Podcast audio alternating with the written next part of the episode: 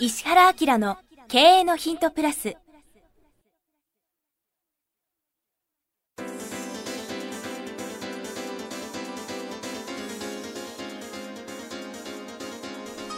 ポッドキャスト石原明の経営のヒントプラスは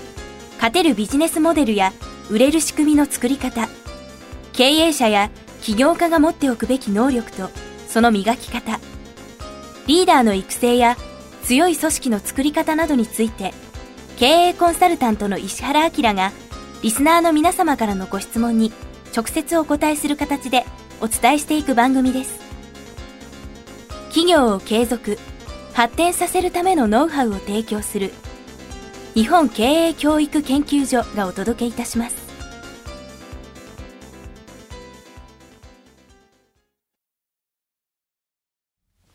こんにちは早川洋平です。石原明の経営のヒントプラス。今日は第411回お届けします。石原先生よろしくお願いします、はい、よろしくお願いします。さあ今日は40代の方からこんな質問いただいています。はじめまして。毎週通勤の車中で楽しく配置をしております。当方はファッションアパレルから始まり現在はスポーツウェア過去アウトドアの企画デザインをフリーランスとして四半世紀以上をなりわいとさせていただいております。25年以上ってことだよなすごいですね、そうですね、はい、ここから石原先生質問です、うん、現在スポーツブランドの企画デザインを業務委託として携わっていますが一方で新規性のあるオリジナルバッグを企画しサンプル作成に長年孤軍奮闘していましたがやっと生産工場のめどが立ち会社を立ち上げ一部の営業先様には興味と評価をいただいております。ブランドとしての展開など多数の商品企画多方面への営業活動さらに会社の運営などこのままいくと個人のキャパシティを超えてしまうのは目に見えます。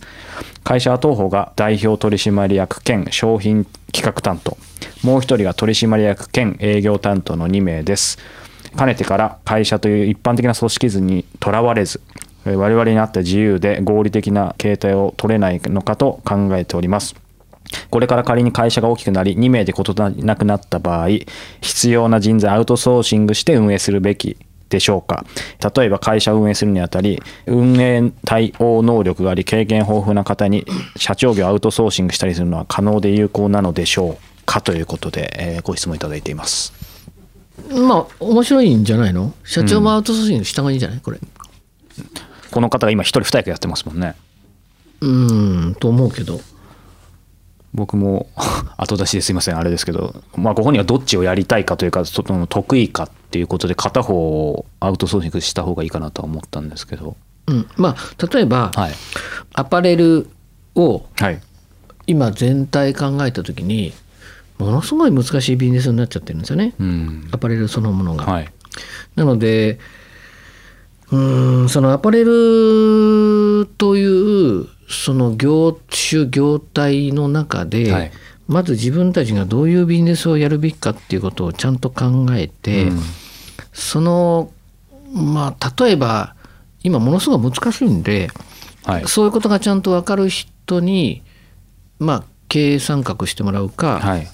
うん社長になってもらった方がいいでしょうね。うん、で多分この方たちはアパレルの中に長くいて、はい、頭の中にアパレルの勝ち方みたいのがまる変に出来上がっちゃってるんですよ。うん、だからこんな小さい会社なのに一般のアパレルの流通に商品載せるとかいろんなことを今考えてるんだよね。だけど多分一番苦手なのはインターネットとかそういうもので、はい、今実際アパレルはどういうふうに売られているかっていうことを一回全部調べた方がいいんですよ。うん、それは自分たちの知っていることと全く知らないところで何が起きてるかっていうことを全部見てその中で自分たちがどういうふうに商品を売ることがベストなのかっていうことを考えた方がいいですね。うん。うん、25年ね四半世紀やってるから先生おっしゃったようにそれなりに何かあるんでしょうけどやっぱり一回その外から見る？うん、うん、外からっていうか起きてること全体を、はい、要するにそのアパレルということ、まあ、この人カバン売りたいんだけど、まあ、その包括的にアパレルっていうやつを全体見た時に、うんはい、今お客さんが服とか靴とかカバンを実際どういうふうに買ってるかっていうことを見た方がいいよね。うん、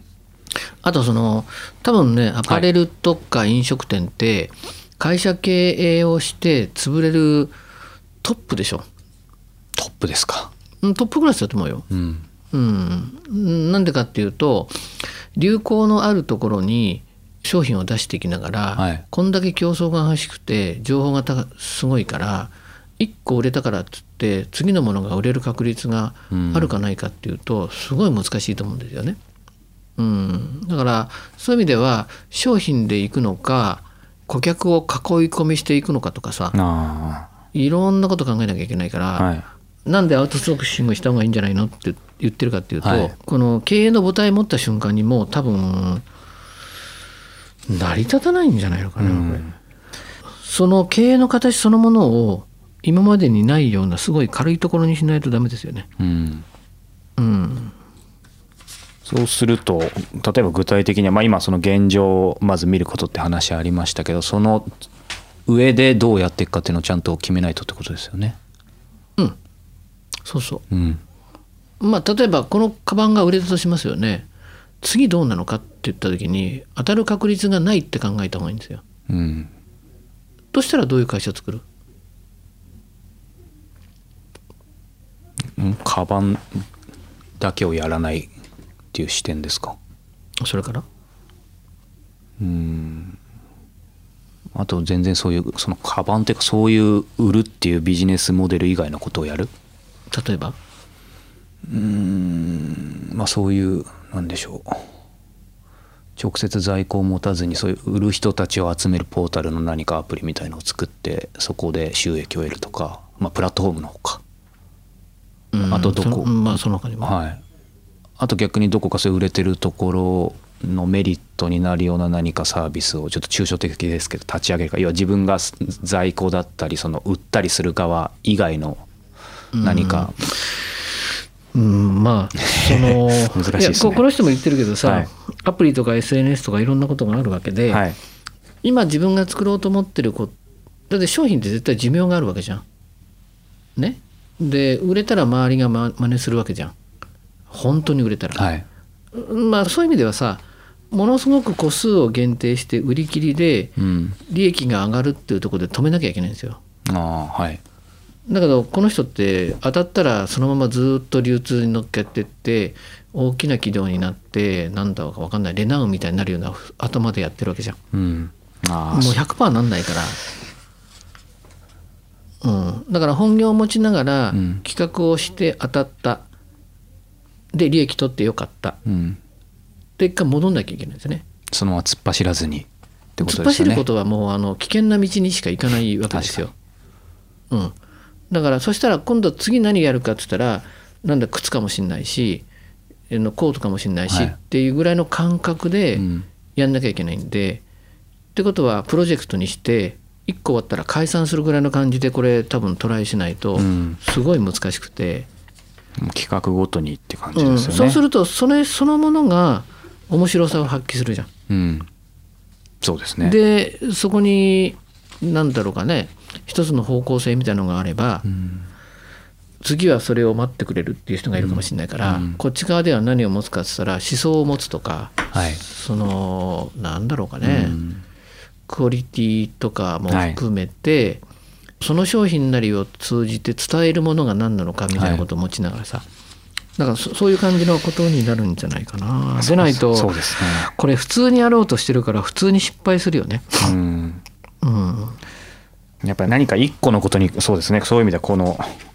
こだわるとこだわる部分とこだわらない方がいい部分がありますよね。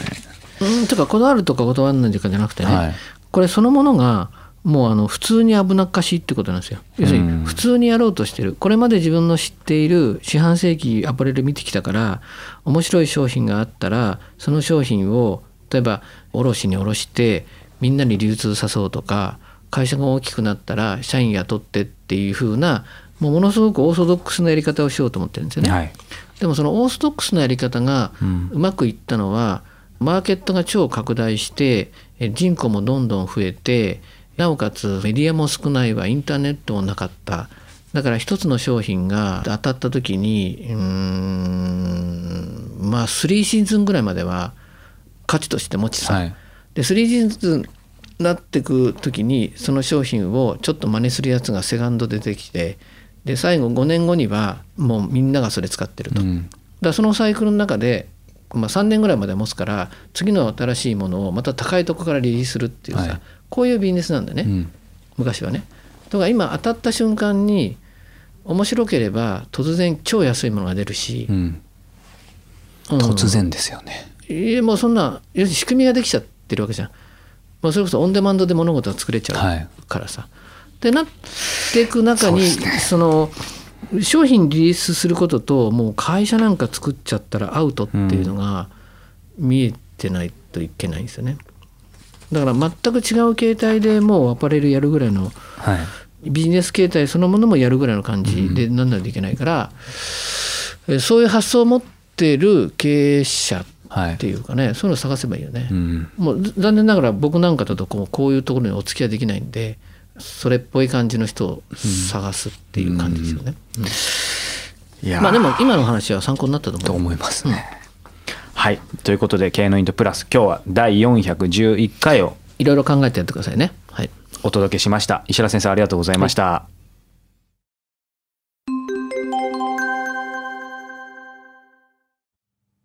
番組よりお知らせがございます。当番組は第1回より無料で公開しておりますが、番組回数の増加により、ポッドキャストの登録数の上限に達したため、iTunes やポッドキャストアプリで、すべての回をお聞きいただくことができなくなっております。ウェブサイトでは、第1回からすべての回をお聞きいただけますので、ウェブサイト、石原明 .com のポッドキャストのバナーからアクセスしていただき、経営のヒントプラスをお楽しみください。今日のポッドキャストはいかがでしたか？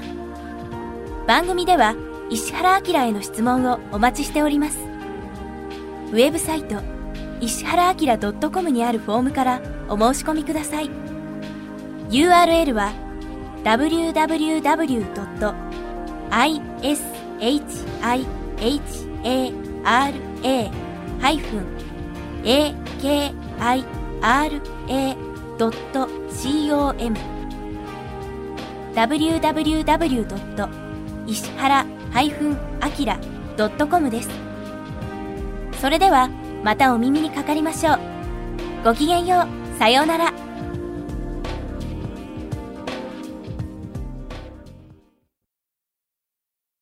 この番組は、提供、日本経営教育研究所、プロデュース、キクタス、早川洋平、制作協力、若菜はじめ、ナレーション、岩山千尋によりお送りいたしました。